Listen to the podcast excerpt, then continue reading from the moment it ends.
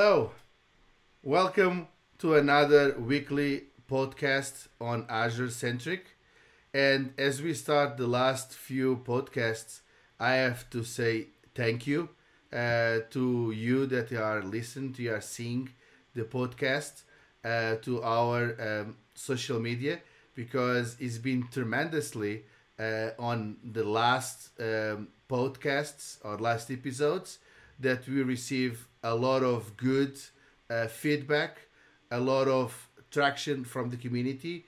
And before that, uh, I'm, I'm here and Andrew as well, humble to just thank you uh, on that on that support. And again, please uh, continuing supporting us by listening, by saying what you like, what you didn't like, um, and if you want to have other types of topics. Uh, we are creating these weekly, these these weekly news about Azure and all the uh, enhances that Azure have from the previous podcast from last week. But we can create as other content as well uh, or other topics uh, that we are doing. We are improving uh, our way to deliver uh, the podcast, and that's the way that I think it's benefit for all of us. We have a lot of fun doing this, right, Andrew? Ah, absolutely, yes, and certainly I just want to echo your thank yous. Uh, it's yeah. very humbling to see uh, such good traction in the community, and it's uh, it's also very exciting. Um, it is. You know, to think so many people are uh, listening to the Azure Weekly uh, podcast with Azure Centric. Yeah. So uh, yeah, but there was a lot of really good things, kind of coming out this week. There was a lot of things we oh had to God, yes. we had to trim the fat this week. yes, we had a lot of things. Uh, we have to say that we starting with I think 14 or 15 and say mm-hmm. but but that is going to be a very long podcast. Uh, let's trim down and we I think we have another 10 um, another 10 good things that we are going to talk and let's not waste any more time and let's move to the first one. So as become kind of a, a usual on this, we start with costs, uh, especially on we are close to Christmas. Uh, and costs now it's important for everyone. Yeah. yeah, it's the end of the annual budgets, but it's also the time where uh, you know we're stretching budgets to to give and share with others.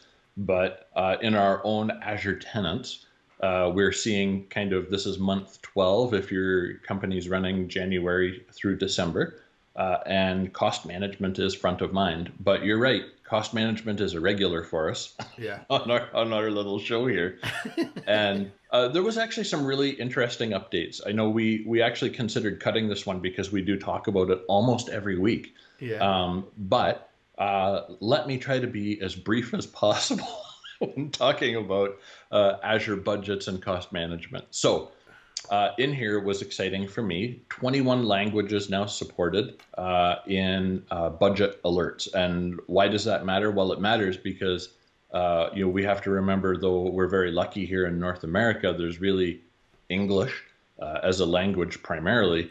that is not the case, especially in European and other Eastern areas. So uh, there's a lot of mixed languages, and in one corporation, we could have you know many dozens of languages that we're using. So uh, important that Azure supports those things, and Microsoft is working hard to add all those things. Yeah, uh, the other absolutely. one is that uh, resources and reservations. Um, again, continuing the theme from last week again with the changes to blade displays in Azure. Uh, has a new look, new ways to sort those little pills uh, for filtering up at the top. But in the uh, update article, uh, there was something kind of tucked away in there. There is a link to a survey to preview and provide survey feedback on those changes in the blades. So uh, in cost management, uh, there's a little bit of a, you can do a bit of a preview and uh, you can provide some feedback directly to the product team. Super, super critical if you are a big user of budgets and cost management, please do take five minutes, share your feedback with the team. Um, these improvements, also maybe a big note, all of the improvements in this week's one are noted in the article as being feedback based changes. Yeah. So uh, the t- the product teams really do listen to us, and uh, it's a big part of our IT community is providing positive and uh, you know constructive feedback so that good changes can come out of uh, sharing opinions and and uh, and feedback with each other. Good stuff. Good so stuff. that said, uh, cost management labs. Um, that one's kind of cool. So if you're not using cost management labs, uh, use it uh, when you want to see live features one week before they hit production. So you can see new features in there before they hit your production environment with cost management, cost management labs. Really fun, actually. Uh, I, I use it myself. Um, cost optimization improvements, I'm not going to list them, but there's a big stack. Um, there's a whole bunch. App service discounts are extended for dev tests to premium SKUs and many, many more. Uh, really, it's about how can cost management and budget, uh, the reporting, the analytics, the AI Microsoft is applying in there, how can that help save us money in the real world? Well, uh, I like to talk about real world usage of Azure. This is it right here. So, this is how the AI tells us as regular people hey, uh, I noticed that you're using this product. Did you know you could save money by clicking this little button and extending a license? So, there's some pretty uh, powerful stuff in there, and it, it can is. amount to big uh, savings at scale at this at this part what i like about that is is i've been eaten a lot of times by by this, especially when you have those big workloads running on Azure, like SAP HANA. And, mm-hmm. and for, for the first time, uh, we are starting to see that they are using all the, the, the logic and AI um, attached to these costs and attached to SAP HANA. Because SAP HANA, we're talking about like ginormous VMs with 128 CPUs. I don't know how many terabytes of of uh, of memory. So they are pretty costly, and they need to be certified by by SAP. And that is the part that is really interesting. Is okay now that we're starting to see a footprint of virtual machines that they are available um, or that they are certified by SAP that you can run the cost analyzer will see what you're running, what is the performance of the VM, what is doing, and recommend you to say, hey, if you're running this on a different subset of the virtual machine, you are okay. You but you are saving uh, tons of money because those machines exactly. they are multi thousand dollars per month, yep. um, like close to ten thousand dollars per month in certain cases um, and if you can save that like couple of, of even more than a couple of grand per month it's a lot of money at the end of the year. Well absolutely right? So all, all it takes is saving say $2000 a month and that's $24000 a year at the end of the year yeah. Exactly. So no matter what your currency is that's a lot of that's a lot of simoleons right? So uh you yeah, I, yeah. I, there's all kinds of phrases there but i'm going to try and steer clear of that yeah. For so, sure. Uh, incremental backups in Azure Backup for SAP HANA. Um, this is, I think, what kind of triggered yeah. uh, your thinking in this one. So that is one of the improvements and uh, a small one-line mention, but like you said, it can represent a very large cost saving, right? So uh, really important. Completely. So I see uh, I am getting the wrap-up sign with the. Uh, Not the wrap-up sign. The, we have a big agenda about cost management again, Andrew. So, uh, anyways, I know uh, that we are passionate about this, and and uh, it's it seems a little bit crazy that we are passionate to save money. Uh, yes, because we are on a different world, and um, we want to optimize and to have the best experience for everyone, especially for our customers. That's why Absolutely. we are so passionate about this. But let's yeah, it, move on because we have a, a big um, a big lineup uh, of of things, and this is one of our favorites. It's it's at least for me, I have to say, uh, it's one of my favorite features of Azure. Um, is the one that I've been working a lot, and this is coming. This is the thing that if you follow us, uh, and and again, thank you for following us, and you you already saw this. I think it was on the previous podcast that we talk about the update on Azure Site Recovery, right? All the Yes. new good features that they are releasing, special with the enhancement of Linux and everything else. And here it is, my friends. Rollup 52 is Exactly. is Yep. being released.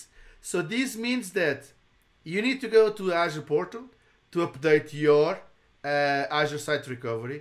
You need to update the agents. You need to update all of those things because there are a lots of tweaks that they did, a lot of enhancements that they did on a platform that will replicate across the entire footprint. Right, Andrew? Exactly, yeah. So, as you know, um, one of my first kind of ventures into Azure many years ago was site recovery. Yep. And I don't know why. I don't know who who, who, who showed you that. exactly. Uh, there might have been some nice young fellow that was showing me some stuff in there.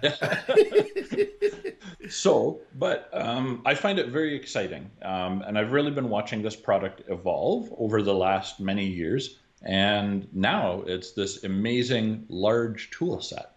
So uh, no longer is it just really for replicating, um, you know, chunks of data. No. Um, it's not moving just blocks; it's moving whole environments now. It's doing assessments. It like there's so much rolled into this. It's such an exciting thing. So without getting into a big rabbit hole about how awesome ASR is, um, this big update builds on top, like you said, of the last couple of updates where they've really added way more support for uh, Linux and Unix um, UIs and everything, uh, or operating systems rather, not user interfaces. Sorry. Um, but really, this is the reflection of the major enhancements uh, that they've been building. So they fixed all of the download links and all of the linking uh, the pieces together. So yes, like you said, you need to push this update to all of your servers and then push it out to all of Yeah. your clients. Very important to note that uh, because there's big, big updates, uh, uh, redirects, and URL fixes. and I think it's good to just go a little bit behind what we're talking about uh, because a lot of times we update uh, through the portal and we see the update and it says like update now but then we forgot to update the agents and Yeah. then we starting to see a lot of uh, issues on the replication and a lot of those small things that might impact on the whole experience so that's why I think it's to just reinforce uh, when you update, you should update on the same version for everything, even from the server side, even from the provider uh, to the agent that you need to be on the same. If you don't, if you don't uh, update, that's okay.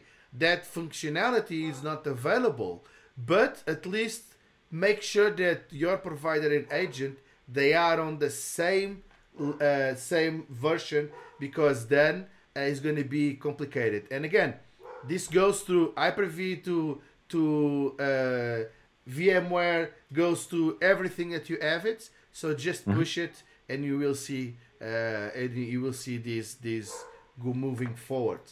Oh, exactly. Yeah, there's some very large uh, updates in there. And like you said, um, if you've been exposed in the world of uh, ASR for a long time, you'll be really familiar with getting things out of sync. Yeah. very easy to fall into that. Yeah.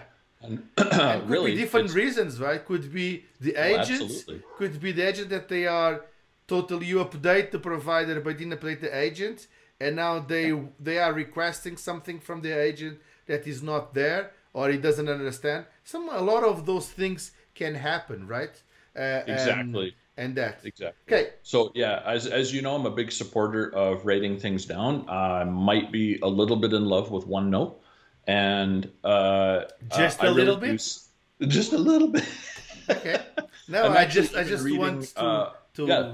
to get that point noticed because uh, if you are just a little bit, then I don't like uh, uh, uh, I don't like uh, uh, OneNote for sure because you when we are in the meetings, I rely on your notes that they are oh my god really impeccable. I have to say. It's true, and uh, you know, to be honest, uh, as you know, we work a lot of things together, uh, and sometimes we're not always physically together, especially these days. But uh, OneNote really does help to close those gaps. So you know, sharing meeting notes, things like that, it keeps your whole team up to date. Completely. But with ASR, write down your procedure that you need to follow in your environments, and uh, just follow it. You know, keep it simple um, and then, you know, if you're sick, another administrator can step in and help you out and keep these agents and things up to date for you. For sure. So, with that said, uh, ASR really awesome, but there's something a little bit exciting about event hubs that's happening. I think, right? yes, this is one of the things that we love to talk about. It is when reach the in preview mode meaning that they already leave the development. They are on the stage that everyone can see it, everyone can play it, and it just shows that we are we can talk about it because usually in develop I have access to some of those, but um, because of, of my MVP, but all the generic people doesn't have it. And when reach these in preview means that we can now be able to to to talk. And this is a very, very simple one. It's it's more like on the Event Hub source. So if you are using Event Hubs, now you have the possibility of adding more um, data and be able to from the data that you are uh, ingesting in this case uh, get like almost automatically the table schema uh, on mapping all definitions and everything else. Yeah. So it's pretty simple. You define, in this case, the source, and they are adding new features on this public preview on intelligent injection. So basically, what it this does, on a very simple way to explain, not to be very technical, is Event Hub looks at your data, try to grabs what it is, the schema, uh, in this case, the table schema that you have, and when is injecting of course that you can always change this but at least gives you a kind of uh, a way that he sees this as your table scheme and mm-hmm. uh, it just helps to just not spend a lot of times when you have different types of data and event hub is really good on that that you can have different types of injection of data um, to just proceed through the through the uh, to the event hub as a source. Um, and moving that forward you don't need to spend too much time saying this is this or this column refers to this this is the type. So it makes more simple and faster of course that you can always adjust if the table a schema that event uh, in this case it's not seeing correctly but at least give us a kind of a preview or a kind of more like a automated way to do it this right at least Absolutely. i like this yeah. i starting to play with this since they release it they they release in preview it's not that i'm doing a lot of things on event hub but i'm trying to improve a lot of things or at least to to see um, uh, and to blog about it and to get ready when i need to to know this this is very exciting times in all of the all it is yeah, one of the things I really liked about it is using Azure Data Explorer. Uh, first of all, it is secure, um, and it's one of you know the many certified tool sets and features within uh, Azure platform in general. Um, I mean, hundreds and hundreds of offerings within Azure. So uh, this one is really cool because when you define the Event Hub as a data source, uh, in in the kind of the very brief article, they do say one click to kind of ingest the uh, the table and the mappings. So as we know, uh, table schemas are going to change over time. Uh, different versions of you know things change. Uh, business needs to adapt. So one-click adjustment to re-ingest after a big change in your environment, and now you're set. Completely. But what really jumped out at me was uh, where they say in here. Uh, let's see uh, the uh, event hubs, uh, the big big data streaming platform and event ingestion service that processes millions of events per second in near real time. Yeah. So uh, that's pretty cool. um, and it is actually really cool. I think you know we've both kind of poked at it in our own uh, test tenants, and um, it's gosh, it's a lot of fun actually. It is. It's really cool. And, and and if you are used to IoT, this is one of the things that that you are used. That millions of events per second near real time is one of the characteristics of the event hub, uh, um, and that's the part that I like. Um, I have my own um, uh, my own Azure Sphere kits that I'm playing with. With a lot of this, I have uh, playing around because I love IoT and, and all the things, um, and play with my good friends of of George Maya from Crazy Tech Labs as well, learn, learning with them um, a lot, and this is the part that I like about about this feature. So moving on, because we still have a long list to go, and continuing on the preview ones. Um, mm. Now this is this is very cool for in my perspective. Okay, again for two reasons. First is a new tool. Let's call this way. Okay, Azure Storage Blob Inventory. So yes. it goes kind of what you're saying regarding the Azure Storage Explorer, or in this case was the Data Explorer, but we have the Azure Storage Explorer that we have, that we always have, but this is inventory. So this is attaching policies, okay, into the Azure Storage. That is the part, the coolest part. The second coolest part is this is in preview. And if you are following us on, on, on if you are seeing the video on you, the YouTube channel, you seeing what I'm talking about and you almost seeing what I'm going to say. But if you are uh, listen to the podcast, then you have to wait a little bit, uh, a few seconds. No, okay, let's uh, let's talk about it. Is it's only releasing in Canada and France?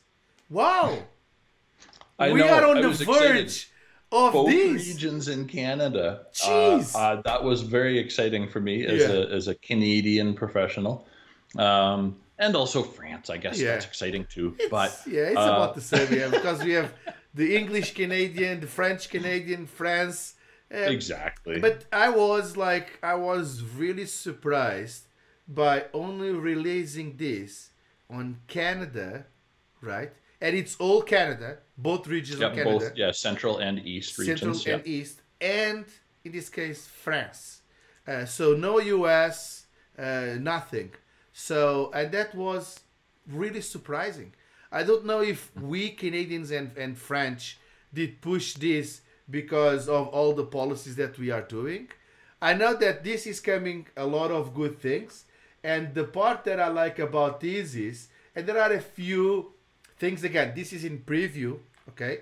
It's about policies. It's about the uh, all of all of the things that you need to do it, but there Yeah. are some caveats on this. So if you are familiar with Azure policies, right? Uh, you know that you can implement the entire policy or some part of it, what's called the partial policy, because this is in preview and this is totally normal, okay? You can only implement the full policy. So partial policy, it's not available yet, okay? Yeah, so because it's in preview in status. preview status. Okay, so again, and this is one of the reasons. Again, we did forget to mention on the previous uh, uh, news on the previous uh, topic that we're talking about. This is preview. It's not set to production. I, I Exactly. want to reinforce this one more time. I think it's it's like the the cost management that we're doing every single episode. We're talking about all of this. preview it's not and and you can see because why right now on this particular one we cannot deploy the uh, the partial um, in this case policy we need to deploy the full policy so again Exactly. Yeah. Yeah, and then uh, of course it does. Uh, it does once you have the policy enabled. Uh, the inventory report is generated uh, at you know once a day, Yeah. uh, so it's a daily frequency, and it just kind of happens. But uh, again, with your kind of emphasis on preview, I did want to add that uh, in the in the release they uh, they did tell us there's no charges to use these reports in the preview period. yeah A- But As please usual. pay attention. As usual. In the preview period, there's no charges. When it goes to production and you roll it out, this is creating data. It's creating reports. It's pulling. It's processing. Yeah. There will be charges for that in production. So uh, just be aware. Uh, preview some, you know, uh, caveats in there. But when it goes to production, uh, it's life as usual. Uh, you can have all of your options and you can have all of your charges. completely. Moving on to the next one, and I think this is the most uh, technical update that we will have over here. That we need to go a little bit more technical. It's about the Azure Batch vCPU quota check. Um, this is more like, uh, uh, uh, in my perspective again, and uh, I want to hear from you, uh, Andrew. Is this is more like um, a thing that um, I saw happening uh, really during Azure Batch that you have different types of quotas. To explain a little bit more what we're going to talk about it, we have different types of quotas on our subscriptions. Okay, so we have what's called VM quotas, and we we have CPU quotas. Uh, by default, depending on the subscription, of course, but generic subscriptions they have about 20 CPUs quota. Um, that what's called the soft quotas, okay? The soft limits. Then you have the hard limits. So if you reach that, and if you're going on those CPUs, um, what it means is you're starting to get errors that you reach the quota. So by sending uh, a support request uh, to to in this case to Azure, they will increase the quota that you want. Uh, this is just a matter of to safeguard you from not doing anything wrong and starting to get huge bills. First of all, Oh, exactly. I see that if on you that roll out 20 CPUs, that's Yeah. one thing. But if you roll out 20,000 CPUs. CPUs, And- uh, that's going to get expensive very fast. And if you're doing infrastructure as a code, you say, but who is the who is doing that? Or even 200?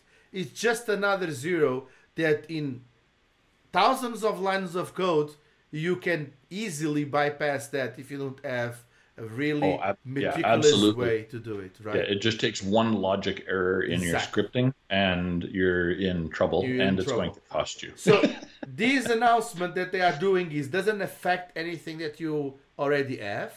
Uh, this comes in December um, of 2020.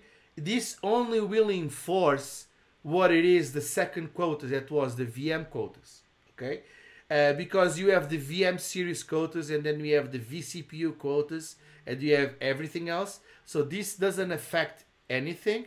It's just going to enforce those quotas because Yeah, and they were they were specific. It does say, uh, in addition to the batch account, Yeah. total dedicated vCPU quota that the that is currently checked within that policy Yes. that they run, right? Yeah. So it's it's separate. because I see this happen one time only. I have I have to say it's not like every single time.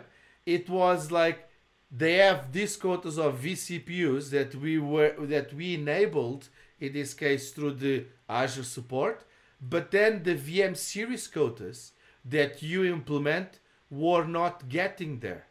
Um, and this is basically it's it's I apologize Microsoft and Azure, but this is more like for me it's more like a um, it was a it's not a bug. We don't like to use that one, but it's more like a feature not An enabled. oddity. It wasn't applied in the way that we thought it would be. Exactly. And now they are correcting that part. That's good Exactly. to know. Um, that's good to know. It's good to, to everyone knows. Um, and that's why we I want to bring that up. And that and I apologize in advance in the beginning saying this want to be a little bit more technical uh, and and to moving that right. Well, it's going to be more detailed, right? So uh, I do want to just point out the one thing that they say quite specifically in the update uh, that any VM series used in recent months will have its VM series vCPU quota updated to match the total account vCPU quota. So that uh, that if you're using batch processing heavily, that could impact you because it is now going to tie properly to your account vCPU quota. Yeah. So this change will not enable the use of more capacity. Uh, it just means that it's going to be calculated uh, more accurately for your account vCPU total. So if you find you're hitting limits, uh, you know, please engage Azure support because uh, you can prevent this from causing limitations or uh, challenges in your production environment as they roll this out. Yeah, yeah, completely, completely. So moving on to the next one, Azure Security Center, and Mhm. oh my God, when I saw this coming, I was really, really happy. First of Oh, all, yeah. it's uh, an announcement with a lot of announcements inside. That's that's cool. It's what's called the nested announcement. Nexus announcements. I love it. Nested announcement. You like that? What is this? I think it's it's geek, but it's yeah. So they they announced this that news and updates regarding November. So this this is the last month. This is all the things that happen on Azure Security Center from the last month of November, um, and a lot of things that they are over here that they are saying is first of all they have all of these 29 recommendations added okay mm-hmm, mm-hmm. to azure security benchmark. So azure security benchmark is one of the tools that every time i use or every time i'm i'm, I'm creating something on azure i use that. Because those are the benchmark those are the ways that i can evaluate and the score and everything that they are saying that i see if, if it's kind of a guidelines for me uh, right It, it is, but be careful. Those 29 uh, that were added under uh, the November update, they do say that they're in preview. Mm-hmm. So uh, that's important to note. Um, we won't see those in production right away. Yeah. But 29 more recommendations, that's, I mean, that's just fantastic, right? yeah it is So the other thing that was really cool is, uh, and I'm going to have to read out the the actual name of uh, the the compliance quote here, but uh, the NIST SP 800 171 R2 has been added for regulatory compliance dashboard. yeah Uh, the translation, I think, to uh, normal English is uh, another NIST security requirement.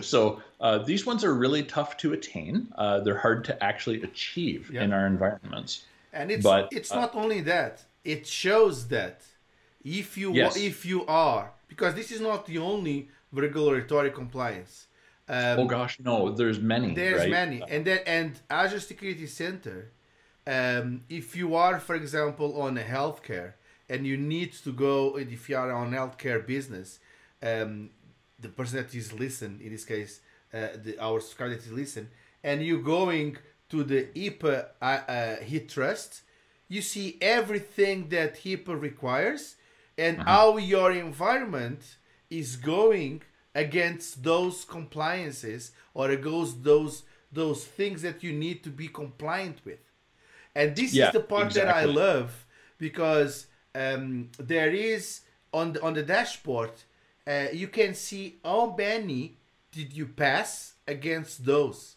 And you need to work on those and there are lots of benchmarks that you need to do it. So azure security center it's it's became one number one that i'm always having at my at my dashboard because something changed a new fixture come and you probably uh, didn't know about it and you are out of compliance like in a minute Exactly.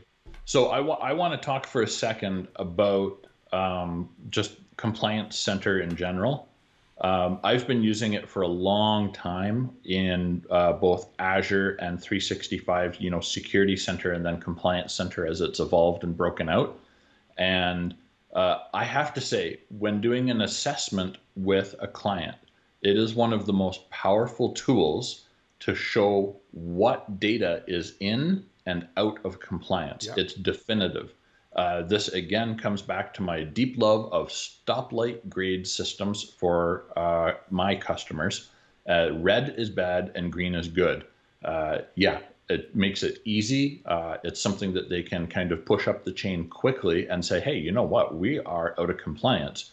this uh, that's a lot of red in that spreadsheet. We better we better get things moving here. Completely. Right. Completely. So it uh, and that's one of the things that I do love about Compliance Center is it visualizes the compliance, which can you know as we were saying, it can be very complex. There's a lot of rules. HIPAA itself very complex. The new NIST requirements very complex as well. But when you start to mesh them together in an environment, especially um, you know, in Azure with so many different services and offerings that customers can use, uh, it can be hard, especially if you don't have a dedicated desk of security experts like on it 24 7.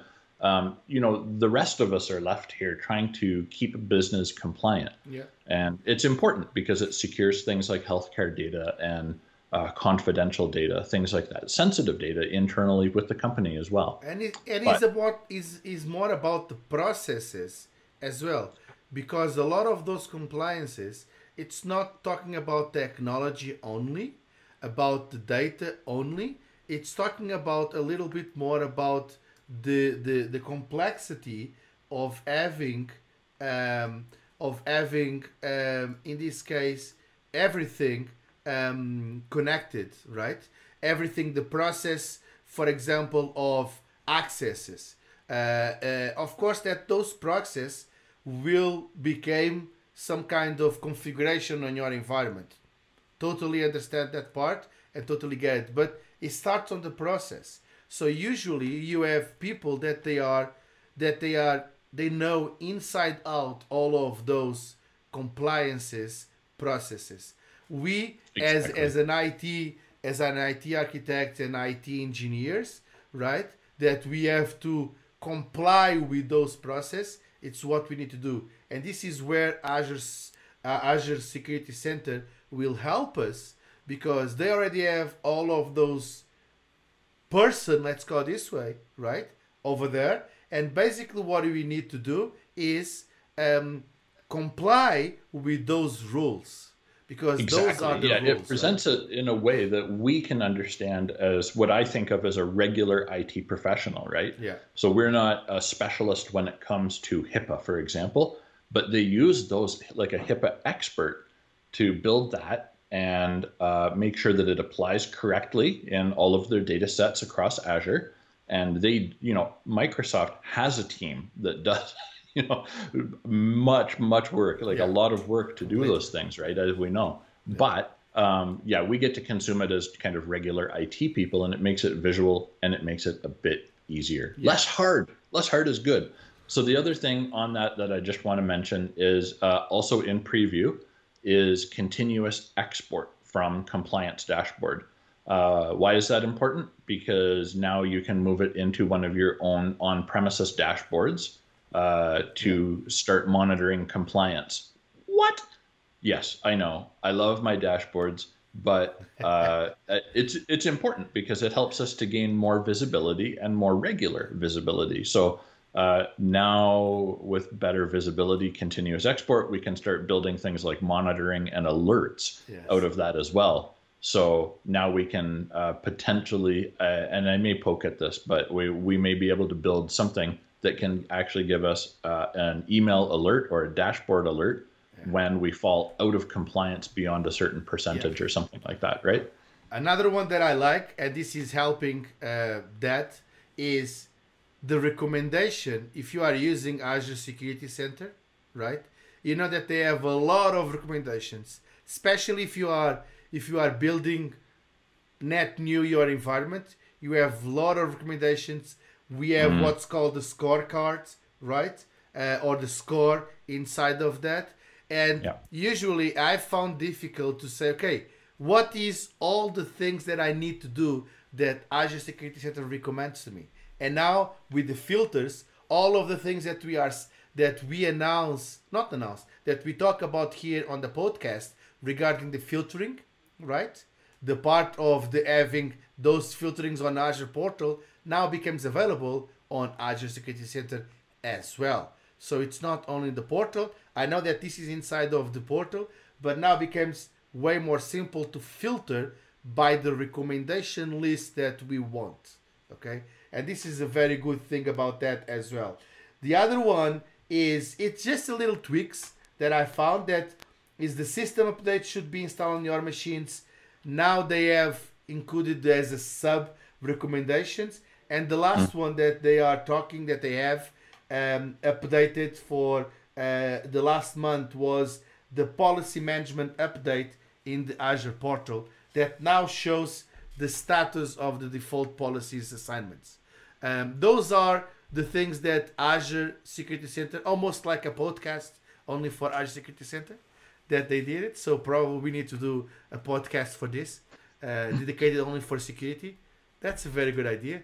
Uh, that's, that's not a bad idea at all. There, it's a very deep topic. Oh my and, God, yes. Uh, yes, we should probably separate that one. Completely. So, with that said, uh, what's up after our uh, our little uh, security update here? Uh, after that, we have Azure Monitor for Azure Windows Monitor. Virtual Desktop in public preview. So, how friggin' exciting oh is my this? God. So we've been waiting for this since uh, virtual desktop kind of started rolling out. Yeah, Um, to be honest, yes. um, and certainly uh, for the last uh, two or three quarters, um, I've been just waiting for this.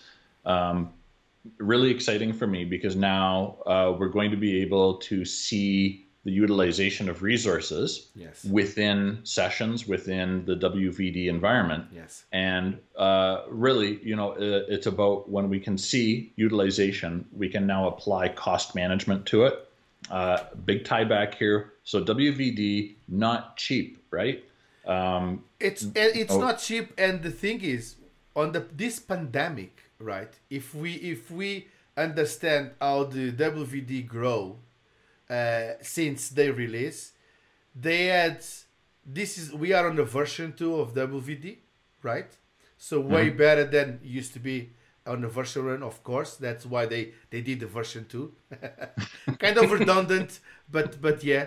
Um, but since the pandemic started, we see a lot of organization. I see a lot of organization pushing VDI into the Azure with WVD, and they were missing this part. It's like okay, we don't know if we can grow up or you can scale up or scale out because of that. We don't know if we're doing if we're starting the sessions in one server or if we're doing starting the sessions in multiple servers and starting to add those sessions again on those on those lists again. So um, we didn't know about that. Uh, it was like more like a guessing, and it was like a more like way more difficult to see it. This, it's oh my god, is like you said, one of the fixtures that we were waiting a long time. Again, Oh, this is in preview. I don't want It to is. reinforce. Once again, I don't want to be kind of the guy that is oh this guy is so so repetitive. But you've got these rules, Marcos. I mean, come on, man. But- Loosen up. yeah but again the good thing about this is now we have more insight about our wvd and about Yes, the exactly. pools about our being using about all of those things right so yeah a very excited moment for us so please going to check it out that moving forward with news is again microsoft is getting on the magic quadrant of the gartner's 2020 in this case for cloud dbms platform so cloud uh, uh, databases microsoft databases and Yep, database management system platforms. Exactly. So, Yep. you know, here we see once again Microsoft nailing dead center in the leading quadrant with Gartner. Um, I mean, these just keep coming out, and Microsoft is really leading. And we can see that, uh, you know, Microsoft is really putting a lot of work into uh, staying at the forefront of this, right? yeah So, uh, in the article, um, Gartner talks about how Microsoft Azure, specifically DBMS, is uh, they have a strong data ecosystem with SQL Server, and Azure has moved well into big data services like Azure Synapse Analytics, and it's combining the best of storage and analytics worlds. So, uh, you know, we have all of these things, very popular services, Data Lake. You know, we talked about Azure Data Explorer, Event Hubs, all of these little components, well, little, uh, all of these components coming together um, really is what makes up parts of this decision. Uh, but it's not only the fact that they uh, they are there, that they run really well. Uh, it's that they can scale too, and that they're well supported. So Azure support. Um, I don't know how Microsoft scales their support team. That's maybe a topic to to talk about another day. But boy, uh, you know, you email uh, or even phone to Azure support, and you they do a really good job. You get the right person at the right time, and they really help you. Um, I just wanted to kind of mention that. I know it's not necessarily related, but um, I think it's part of the full ecosystem. And when I see the word ecosystem, I always think of like the whole thing, right? Yeah. So uh, this is really a, a, big reflection of how more and more companies are using Azure as well for their big data.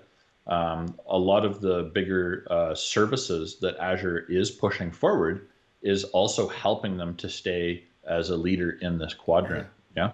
And and and, the article mentioned that the 25 years of the SQL Server and the adoption of the SQL as as one is is is really leveraging, and we're starting to see Microsoft with the big players of database management like AWS, like Oracle, that basically born only with dedicated database and is one of the, the biggest database players. SAP with SAP HANA uh, as well. Uh, it's more like for them, IBM and, and all of those clouds uh, that we're starting to see leveraging. AWS is leading on, on all of this uh, at least on the part to execute and and regarding vision as well. Um, Microsoft is really tight with all of those big players, and it's it's like you said, um, it's the way that they are seeing all of this. Since a database, all the services, all the PaaS services, all the SaaS services that they are doing, the big data, all of those announcements, and even that if you if you were um, following the announcements that, for example, uh, Satya Nadella did uh, this week um, re- regarding the data and analysis um, event, uh, it was enlightening to this. We know that this is a very topic that Satya is is passionate about. This data uh, analysis, big data, uh, uh, AI, machine learning. Uh, it's one of the things that um, we saw Microsoft growing tremendously, especially with this new leadership of, of Satya Nadella. Um, mm-hmm. And we're starting to see this on, on Magic Quadrant. If you follow uh, all of this technology, you're seeing that Microsoft is really pushing forward. It's it's not more on those uh, uh, kind of a catch up game it's leading. Um, it's yeah, it's and, with and them, the big right? players leading technology and leading the innovation and leading everything, right? Yeah, and we're we're talking about Azure, but uh, I agree. A little bit of a, a, mention here. Definitely AWS services, probably uh, Lambda and things like that, leading in that area.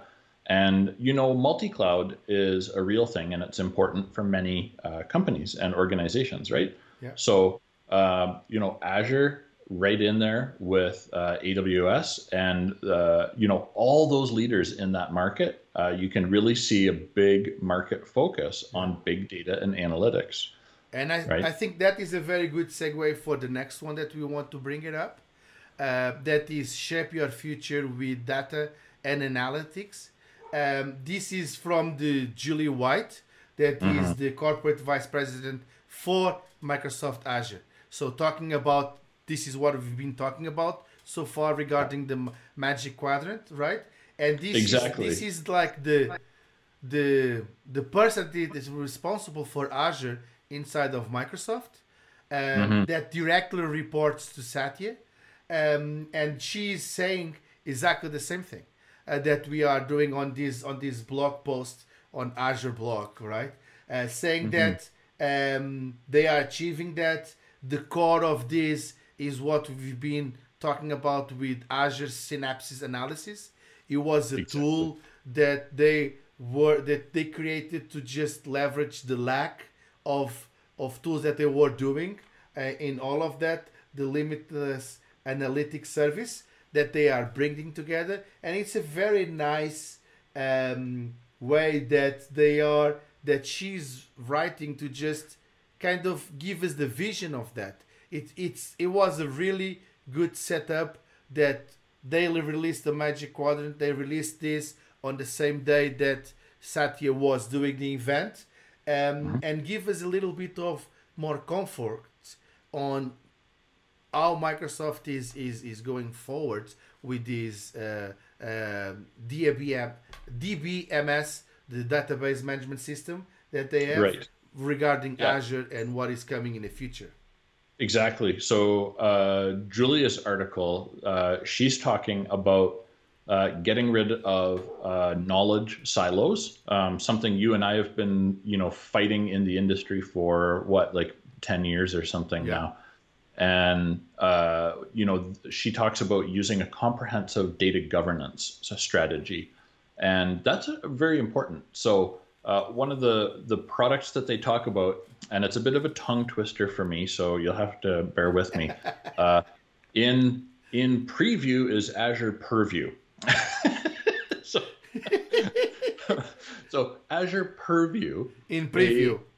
Uh, you in preview, purview, preview. I know, right? So uh, it's a unified data governance service that helps with complete understanding of data. So uh, you know, you talk about having big data in the organization. This is big data, uh, kind of the governance layer that runs on top of your big data, right? So Purview can help you uh, track uh, all of your data across the organization gives you the lineage of the data so you can track you know where it came from and where it's where it's lived throughout its lifetime right yeah uh, then you can create the business glossary of wherever it's stored so whether that's on premises multi-cloud saas applications and power bi yeah. um, and one of the cool things uh, i don't want to dominate this topic so just jump in if you want but uh, it does use over 100 AI data classifiers to help understand data exposures, and it looks for sensitive data, personal, uh, personally identifiable information, the PII, and uh, it helps to pinpoint data that's out of compliance. So yeah. again, uh, a big focus on yes, you have big data. How do you manage it? How do you know when you're following the rules? Uh, because we're talking about petabytes of data here. We're not talking about a couple gigs. We're talking about petabytes of data. And, uh, you know, uh, Purview can really help you, you know, especially as IoT has this exponential growth. Um, you know, you talk about uh, building out analytics on everything using Synapse and Data Explorer, all these really cool service offerings from Azure to help you manage and get knowledge and power out of your data while you also have to keep your data in compliance. And yeah. that can be difficult. So I think uh, to close out my my big uh, kind of excitement on on data governance and management is um, uh, the Purview tool is integrated with Microsoft Information Protection, and I thought it was really awesome. Uh, she talks about how you can use the sensitivity labels in 365 Compliance Center to help apply the AI, uh, like the different triggers to analyze your data. And I thought that was actually really cool. So again, um, as you know, my uh, my head in the clouds is a Microsoft Cloud, and it's kind of living between 365 and Azure. And uh, I do a lot of identity stuff this last few quarters. Um, it's just where we're at in the world with the whole pandemic and everything. Identity, security, and management really important. And uh, you know, I'm I'm honored that I get to to help a few customers with that. But um, managing data and applying all of these uh, AI rules to it so that we know more. And the thing I love about AI is it's impartial. Uh, it's not up to me. Uh, you know, I'm just a, a, soft, squishy human. and I ha- maybe more squishy than I'd like. This is against the topic. PII. This is too much information that we don't need to know.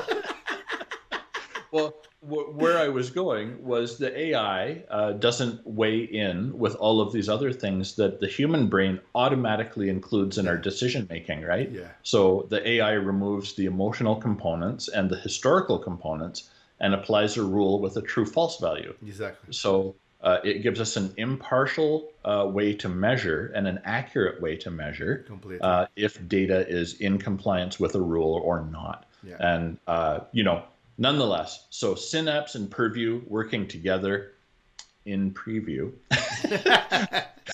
to empower organizations to invent with purpose and understand data at a deep and useful level. Okay. So, with all of that said, yes, we are actually really excited about this one. Yes. Uh, because uh, it it's a big it's a big deal, right? It is, and it, and and it just shows what they are going, and that's why they are one of the leaders on the Magic Quadrant. Okay.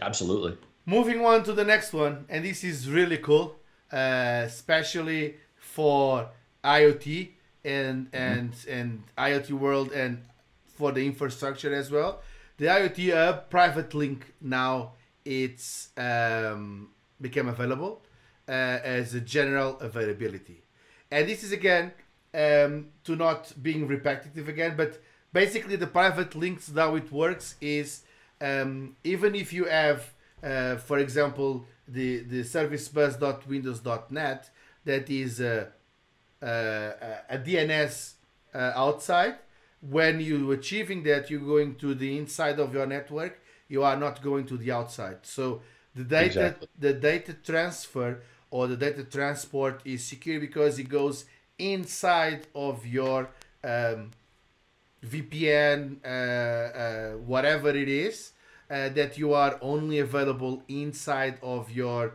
Azure. So only if you're reaching from your connection, private connection, that you will do it. But one of the things that I like about this, it's saying that, and it's specifically saying that existing private links are not updated. Means that if you are using this private link that was in preview until they make general available, they are do you need to redeploy it. Yep. So and and what is that a function of, Marcos? Is this have something to do with features being in preview? Uh, probably. It's something that we already repeat like only on this podcast like what four times yeah but it's it's important that yeah. uh, I, I think a lot of our listeners if uh, if they've been kind of following us for a while on our various endeavors um, they understand uh, because we we really do kind of talk about this often but uh, newer listeners may not be aware so there's all these little intricacies, and that is part. Uh, I think it's cool, yeah, it uh, to be honest, because um, for me, it's something I kind of learned maybe from you a bit. Is uh, you know this is one of those things. There's some depth to it, right? Yes, so it is. Uh, one feature is not the same as another feature, and when we move from uh, preview to production, it's a different set of virtual features and infrastructure and the manifestation of the code, right? Yeah. So uh, it has different SIDs in the back end, different ways of managing it. And when uh, the Azure teams are moving from preview to production, uh, it's not always just a straight cut. So, uh, you know, long ago they did uh, make it clear kind of if you read the rules with using preview, um, yes, I know somebody actually has to read through that little uh, uh, user agreement when you just click yeah. on, yeah, sure, let me play with the fun thing. Um, it does actually say, hey, these features aren't going to carry forward. You're going to have to uh, nuke this and yeah. redeploy it in your production environment. Yeah. So, uh, yeah, I know, lengthy, but important to note. So there's different facets of it, right? So moving forward to the last but not the least, Mm. Okay, we have this Azure IRAP that is assessed for seven additional service granted to a level of protected. So, first question, I use this big word IRAP. So, what is Azure IRAP, Andrew. So exactly. So uh, we we figured if we have to look it up, chances are you may as well as a listener or watcher. Exactly. So, so uh, IRAP is Information Security Registered Assessor Program. Okay. Uh, yep, I think it sounds way better as IRAP. Exactly. So, so really, what it is is it's uh, it's an assessment program that looks at different components, and of course, there's lots, but uh, IRAP is one of the kind of rule sets or frameworks used to help with security assessments. Yeah. So um, I referenced a Microsoft Docs article from uh, kind of fall of 20, I think it was October of 2019. And uh, at that time, they talked about approaching 200 um, uh, Azure offerings that were assessed yeah. using IRAP.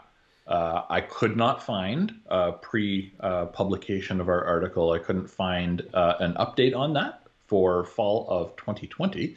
But um, I thought it was actually really cool it because it's another it's another way that Azure and Microsoft is using to assess security, and that's important because uh, you know part it's part of the certifications for products and services for the Microsoft Service Trust portal. Exactly. And, and, this all ties into those security assessments and rankings, right? Yeah, and I think it's important to just mention one thing, going back probably one step. I know that we are reaching um, the end of the podcast to just talk about this. But this is really important because um, this is the way that, for example, on this on this announcement, they say that they made these seven new services granted mm-hmm. as a level of protect. So means that in this case that was built for the Australian government information security manual. So they built all of these um, seven services that now it's protected. So means that they are going against all of those um, certifications that IRAP uh, is doing, right? All of these uh, security manual the, that they are assessed, that they are compliance with this. So it's more exactly. service that we are secure that all of the requirements yeah. regarding that they have, for example, um, uh, that they have regarding the security and all of that, they are compliant. So we have seven more. In this case, we're talking about the Azure Advanced Threat Protection, oh, Azure Bastion, and we had the podcast only talking about this Azure Bastion. It's one of the things that I'm using a lot of times. Uh, Azure Data Explorer, we already talked about this on this podcast. Yeah, and now we know it's IRAP certified. Exactly. And NetApp files. Uh, yeah. Azure Sentinel comes to the Azure Security, the SIEM, uh, the SIEM technology, uh, mm-hmm. Data Factory, and WVD. Look at this. Windows Virtual Desktop. How about that? It is uh, IRAP security certified. And that's actually really, uh, you know, I just want to kind of beat that one for a minute. Um, uh, so virtual desktop, really important technology, especially during these uh, difficult times. And uh, one of the things that I noticed for the last maybe three years, organizations have done this weird thing in some cases where they're putting their virtualization of desktops on-prem, but they're putting a lot of data in cloud. Yeah. Why? People please have uh, have a have an one or more architects come in and get more than one opinion. That's always a really good thing. And uh, you know just sort out uh, things about data access and localizing things. You know i'm sure there's many cases where you know a it may be required for different rules but uh, b um, maybe they have something, uh, you know, on-prem data requirements uh, that they use in a critical way, so they need their virtualization on-prem to match it. There's lots of different scenarios out there. Yeah. But uh, I'm not a big fan of the trend. so, and, and so, what I like about this, especially, is this is coming from, as as we mentioned, from the Australian government. But yes. because of that, now that that protected service is available to everyone because it's a global service that is protected to everyone. It's not only this is not certified only for the Australian government. The Australian government requests this. Azure went, in this case, Microsoft went to see how how they were um, using or if they could using those services. But for example, the Canadian government could could see this and could be using this service because now they are IRAP protected uh, or they are all right IRAP. It's a very big word. IRAP assessed and now it's they have the stamp that is protected and they can use it as a government entity. Uh, probably yeah, on their Azure government that they are totally separated from the other ones, but uh-huh. they can still use that because that's a good thing, and that's the part that I like about Azure is leading on that part, right? If Absolutely. You're seeing the, yeah, the Trust Portal, right? Yeah. You're seeing the certification that you have. It's insane. Uh, oh, it, it is. There's so many certifications in there, and uh, I, you know, it is. It's important. So we talk about a lot of things very frequently, and certainly security is in the top five. Uh, it's absolutely one of the things that is just. It has to be native to your design, to your architecture, but also just the way you're thinking about uh, using or consuming products and services. So, as IT professionals, we do have a responsibility to not only our customers but also the community to uh, just think about security. And you know, if we can make one minor improvement and make things a bit more secure, a bit better, then absolutely take the five minutes and check the box and save those settings and do it. Absolutely. Um, it it's worth it. It yes. helps overall, right? So yeah. So we come to end of our podcast. Unfortunately, we made it. We made it. uh, we made it. All of this. It's. I think it's one of the longest, uh, but that's okay. I think a lot of good information it is. So I want to thank you, Andrew, uh, once again for being part uh, of this um, podcast. Um, I'm really enjoying it, and it starts to be our highlight of the weekend, at least uh, when we recording this we are excited to just say, whoa, what are you going to talk about it and everything else. And thanks, of course, you, our subscriber that they are viewing mm-hmm. this podcast or listen this podcast on the different platforms. Um, we are growing, and that's thanks to you in this case. Absolutely. Um, yeah. So again, um, help us out to just grow even and reach even more people. Um, just subscribe to our channels, even if you are listening to our podcast or viewing through the YouTube channel. Um, just uh, subscribe, just give a thumbs up or thumbs down uh, if you don't like it. So please be true. We want to to see yeah, we how we can feedback, improve, right? right? Yeah, and I, I would say maybe uh, you know go ahead, be honest, thumbs up or thumbs down. Uh, but leave us a comment, uh, you know, or yeah. uh, you know, hit our website or LinkedIn or something, and send us a message, and uh, let us know what we can do to improve, what you'd like to see more of or less of, yeah. and uh, you know, we take all of the feedback to heart. We do listen, and we're here because of you. And if you made it this far in the podcast, kudos. Thank you for listening. exactly. Thank you so much uh, once again and see you next week. Bye.